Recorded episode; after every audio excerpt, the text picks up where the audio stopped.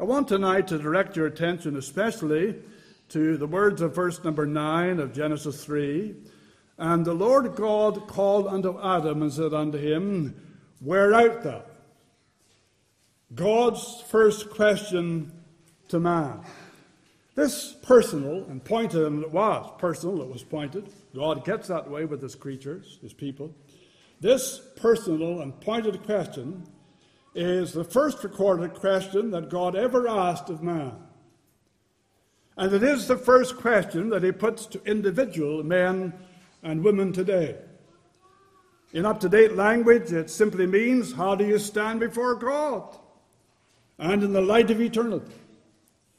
What is your spiritual condition? That is of utmost importance in the heart and mind of God. The circumstances in which this question was first asked are clearly outlined for us in these verses we've read in Genesis chapter 3 that record the shameful fall of man into sin. And the fact that it was God Himself who asked this question makes it tremendously important that we face up to it and answer it honestly. God wants God deserves spiritual reality. Adam, Eve, where art thou? It is of utmost importance to the Lord. The God who created and sustains you asks tonight, Where art thou? Certainly, God created our first parents. And just as certainly, He has created us and therefore he has a right to know. This is God's business. Where art thou? All things were made by him, and without him was not anything made that was made. That includes you, and that includes me. And these verses tell us how man was created. And the same God who creates us is the one who sustains us who cares for us, who watches over us, and supplies every need, year upon year, day upon day. And it is this God who comes to us and asks, Where art thou? He has a right to know. And then the God against whom you have sinned asks, Where art thou? In these opening chapters of Genesis, we have a record of the way in which sin entered into the world. But we must be careful to see that through the sin of our first parents, the whole human race has been involved. There's been a worldwide conspiracy against God, and we have been involved. Romans chapter 5 and the verse number 12 reveals Wherefore, as by one man sin entered into the world, and death by sin. And so death passed upon all men, for that all have sinned. Sinned actually, and sinned in Adam. It is therefore the God against whom we have sinned. Us, where art thou? And then the God from whom you're hiding asks, Where art thou? In these opening chapters of Genesis 3, it tells us of the great efforts, painstaking efforts, Adam and Eve took or undertook to hide from God. They're afraid now to meet the Lord. Something has changed. Something's come in between themselves and their God. And they don't want to face the consequences of their sin. Man never does. And so here they are hiding from their Maker.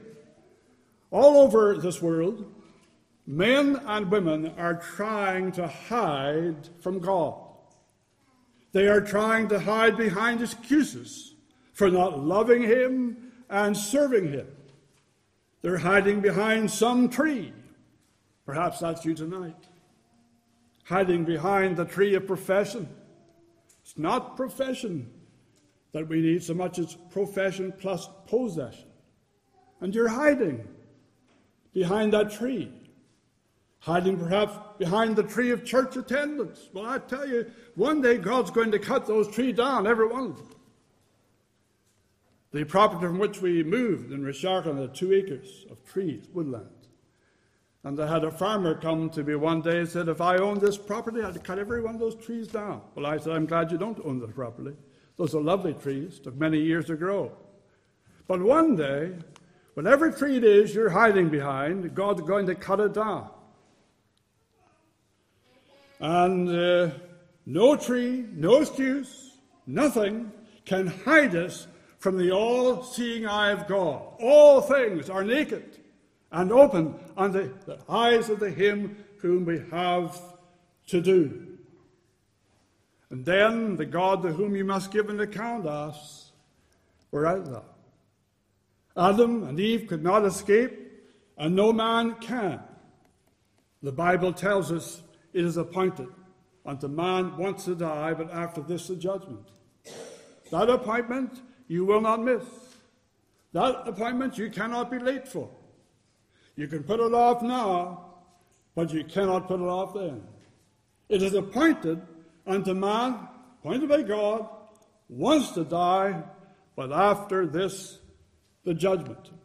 I heard my phone going off at 3 o'clock this afternoon. I didn't know all that was taking place, but I thought, hmm, that's interesting. Three, it was spot on. Three o'clock, the alarm went all across. Everyone owns a phone.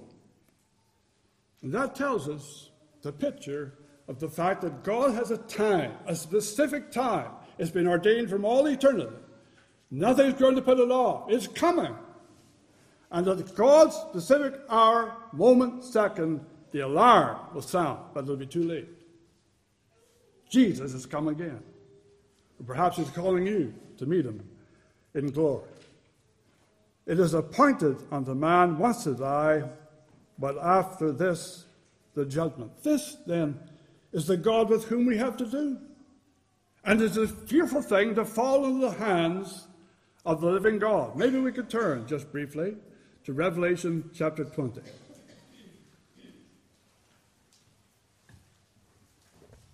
Closing chapters of the Word of God. and were brought before the great white throne. Revelation chapter 20, the verse number 11.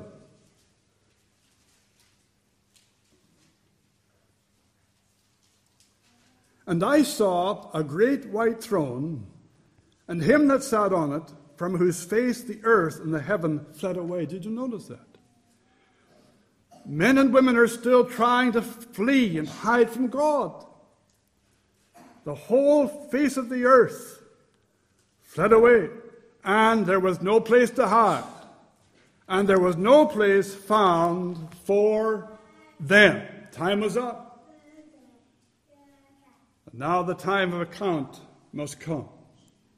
So it is this living God who comes to us and he asks the question, Where art thou? And then the God who loves and sick sinners like you and like me, he asked the question, Where art thou? Not only the living God, but is a loving God. And, and this is very wonderful. We, we, we marvel that God not to come not in anger. I can rest assured how I would have come. If I had undertaken some great work, caused me great effort, blood, sweat, and tears, to use a human illustration, then it was all ruined and wrecked, I would be very angry with the one who undertook that. We marveled God did not come in anger. Adam's sin had ruined all that was very good in God's marvelous creation. And yet, God came in love. And I would ask you to listen to the tenderness, to the compassion and the concern of God in his heart as he poses this question to his children Where art thou? Where art thou? And I want you to notice that it is God seeking, God calling, God taking the initiative. While men hide and flee, God pursues. And he comes with this question, this great question Where art thou? Adam, you and I were once in close fellowship, not very long ago. But uh, you're far away from me now. You're in a state of great danger now. Where are you? And he comes to Adam in love and compassion. He does not, of course, overlook his sin. How can he? But in mercy, he makes a way in which Adam's sin can be dealt with, and it must be dealt with, where that sin can be put away and judged, and his soul redeemed. That way is the gospel way. And we have it there in the verse number 15 of the chapter we read from concerning God's great work of grace. I will put enmity between thee and the woman, between thy seed and her seed. It shall bruise thy head, and thou shalt bruise his heel. That, of course, speaks of Christ's sufferings, Christ's death, Christ's blood shedding. That's going to be the way God has ordained it, that man's sin must be dealt with. And yet God deal with man in grace and mercy and compassion. Perhaps just before I go on any further, I might ask Christians here tonight where are you? You say, Well, I'm in church. No, I'm not asking you that. Where art thou? God doesn't ask, Where were you? He doesn't go to Adam and Eve and say, Well, where, where were you? No, where art you? And it, it's imperative that we have this first hand, living reality before God. A first present tense experience of the Lord. And God is asking all his people, Where art thou? This then is the question that comes to us, comes to all of us, and to us individually this question, Where art thou? Well, where art thou? God deserves, God demands a response out of compassion. He wants his best as God's people. He wants us to live in joy, blessing, himself being glorified. So I would ask saint tonight and sinner alike, where art thou? Well, where are you? This is God's great work. He wants to find it exactly. Of course, He knows precisely where we are, far better than we do. But He wants us to face up to spiritual realities. He wants us to know where we stand in relation to God. He doesn't want us to be in any false delusion. He wants us to know precisely where we stand in relation to Him. Well, I'm going to give you some lines of inquiry that will help you. Now, fear not. The expositional part of this message, to which we're coming now, is not going to be any more lengthy than the introduction. So I don't want you to fear tonight as we start this rather brief inquiries, these lines of inquiry that will help us to clear up the answer to the question, God's question, Where art thou? We want to know. Don't you want to know? Don't you want to know surely where you stand before God so you can live and die with confidence? Don't you want to know that? Surely you do. Well, the first line of inquiry I would use is this Where art thou?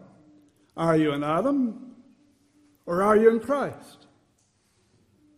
Now, there are only two creations the old and the new. Adam is the head of the old creation, and the Lord Jesus is the head of the new creation. And all who belong to that old Adamic creation are spiritually dead and doomed. And this is why a second Adam to the fight and to the rescue came. And when Jesus comes, and when he came, he came to live a life that we had failed to live. We're miserable failures, sinners. A life we failed to live. To die a death that we deserve to die. And to rise again as the head of a new creation. If any man be in Christ, he's a new creature, a new creation. All things have passed away, and all things are becoming wonderfully new. And so I want to ask you tonight do you belong to the old or new? Very often Christians are made fun of saying you're old fashioned. Well, there's a sense in which that is true, but here's something we need to be new and novel. Are you still in an old Adamic creation? In sin, under the bondage of Satan? Under the curse of God? Or have you come in to the new through faith in Jesus Christ? Where are you? Are you tonight in Adam? Or are you in Christ? Now, here's the second line of inquiry Where art thou? Are you saved or lost? This is very scriptural language. There are only two conditions of people. Of course, this has always been the case. And however respectable and refined and educated we may be, it is still true that we are either saved or lost. It's just that simple. The Bible tells us in Luke's Gospel the Son of Man came to seek. Men are hiding, but God searches them out. The Son of Man came to seek and to save that which was lost. And so, the Bible makes it very clear either we are saved or we are. Where art thou? Are you saved? or lost. You're either one or the other. For there is no in between position. And if you if it should be the case that you're lost, thank the Lord tonight you can be saved wherever you are. The first work of grace God does is He comes and He shows you where you are in your sin, in your lost estate. And along with that inquiry is the assurance that God is willing, is able, right where you are, to reach down and save your precious soul. Through time, you've got away from the Lord. Maybe you imagine in your, heart, your own heart that when I get up in the older years, if I make it that far, that long, 70, whatever, I might be more disposed to come to Christ. Doesn't work that way. The longer you go on, the further and further away you get from the Lord. Maybe 10 years ago, let's say, just for the sake of a figure, you wouldn't have believed. Where you are today spiritually, you wouldn't have believed it. In those few years, the greater the distance come between you and God. That's the way it goes. We don't grow better, we grow worse. We're outside of Christ and we're not saved. But thank the Lord, you're never too far away. But what you can return, isn't that wonderful? There's the mercy, there's the compassion, there's the grace of God. So tonight, where are you? Are you saved or are you lost? Where art thou? Are you for Christ or are you against him? There are only two classes, two positions that we can take. And there is no neutral ground here. Look, so far as this building tonight is concerned, either you're on this property or you're off it. What could be any more simple? And there's no neutral ground. The Lord Jesus himself made that clear, Matthew 12 and 20. He that is not for me is against me. He that is not for me, heart, body, and soul for me, he's against me, heart, body, and soul.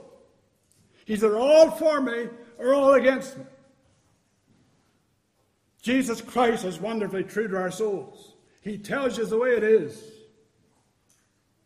And either, he's saying tonight, individually to you, either you're for me or you are against me. Either we're on the side of Christ or the side of his enemies.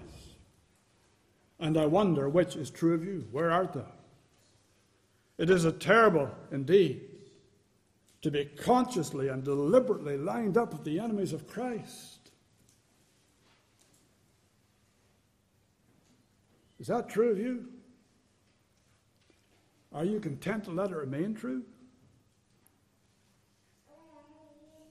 We're coming another time of election, and uh, I believe we should vote and exercise our responsibility as citizens, and that we will vote for those who, by and large, do us the most good and do us the least harm. And I wonder tonight, how are you going to vote? But I'm not that concerned about this particular election, is to ask you, to use this to ask you the question tonight what about Christ? What harm has he ever done you? He's done nothing but good for you over many years, provided, sustained, strengthened. What good he has done.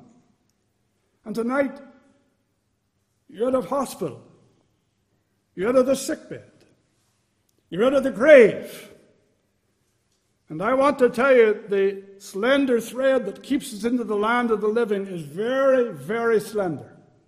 So quickly it can snap. I had a physician tell me babies can have strokes. I said, What?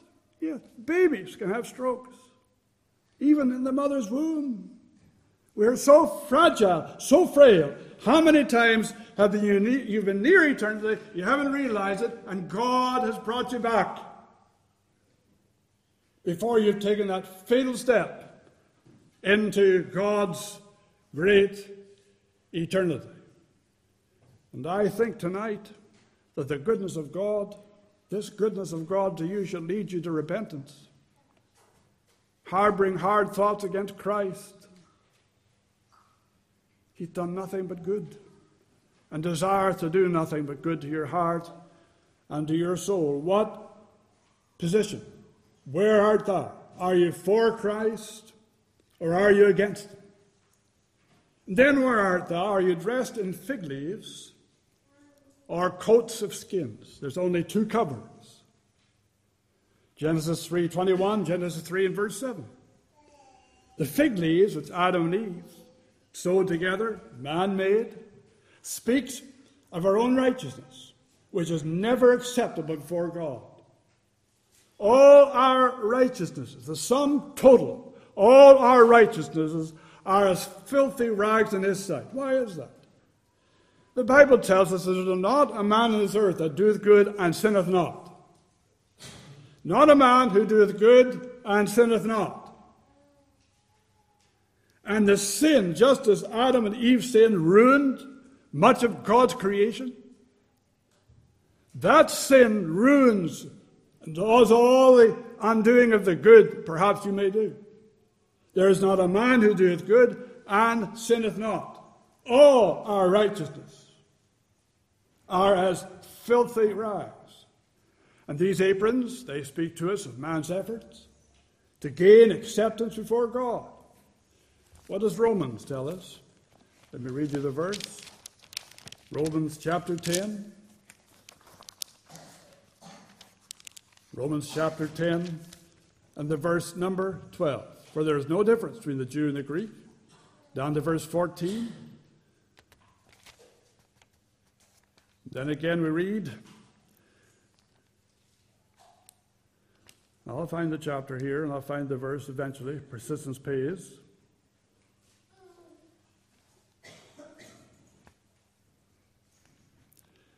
I'm looking for Matthew 10, or rather Romans 10 and verse 3. For the, they being ignorant of God's righteousness, and goeth about to establish their own righteousness, have not submitted themselves unto the righteousness of God. I thought to myself tonight, if I make a mistake, which I almost always do, I'm not going to let it put me off. I'm going to persevere. And if I don't find this verse immediately, I'm going to seek, and I shall find. For they, being ignorant, willfully ignorant of God's righteousness, and going about to establish their own righteousness, have not submitted themselves unto the righteousness of God. And every time you wear that old sinful rag, those aprons, man made, you're wearing something in rebellion against God. They've not submitted themselves to the righteousness of God's dear son. So that's what God thinks of the aprons. But then what about the goat's skin? Well, they tell us that an animal has been slain The blood has been shed, and God Himself has made provision for His children to be clothed in the perfect righteousness of His dear Son. So the question must be asked Are you dressed in fig leaves, trusting in your own merit for acceptance before God?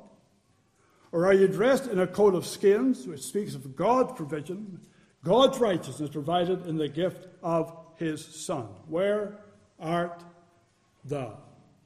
And then my final inquiry, and I said I would be reasonably brief in the expositional part the message, is this Are you bound for heaven or are you bound for hell? There are only two roads, two courses, two destinies. Jesus himself said so, and it is illegal, or rather illogical, to think in terms, so far as heaven is concerned, you know, I think at the end of the day I'll get to God will let me in. God wouldn't close the door. God wouldn't keep me out. I'm going to trust in His mercy.